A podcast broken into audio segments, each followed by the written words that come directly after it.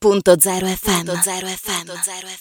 Da Cortina Metraggio vi continuiamo a raccontare le emozioni del festival, in particolare è salita sul palco anche Michela Andreozzi con eh, questo pezzo che parlava di questa felicità tanto ricercata, sempre ricercata in ogni momento, ma forse eh, mai convinti di averla trovata. Michela, è vero?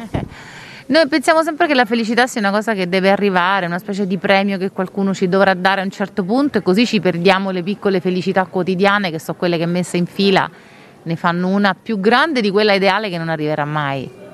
È stato veramente fantastico sentirti anche con la tua voce, veramente hai dato un tocco ancora in più. Credo che tante persone come me, lo, lo dico in prima persona, si siano emozionate perché hai veramente colto il, il, messaggio che tutti vogliamo trovare, quello della felicità. Tu l'hai mai trovata questa felicità? Io sto imparando con il tempo, più divento grande, più sto imparando a godermi le cose, la vita, i momenti anche dove mm, non sono i momenti grandi, la felicità come diceva Trilus è una piccola cosa, eh, bisogna trovarla in ogni momento invece che aspettare il momento che ti rende felice.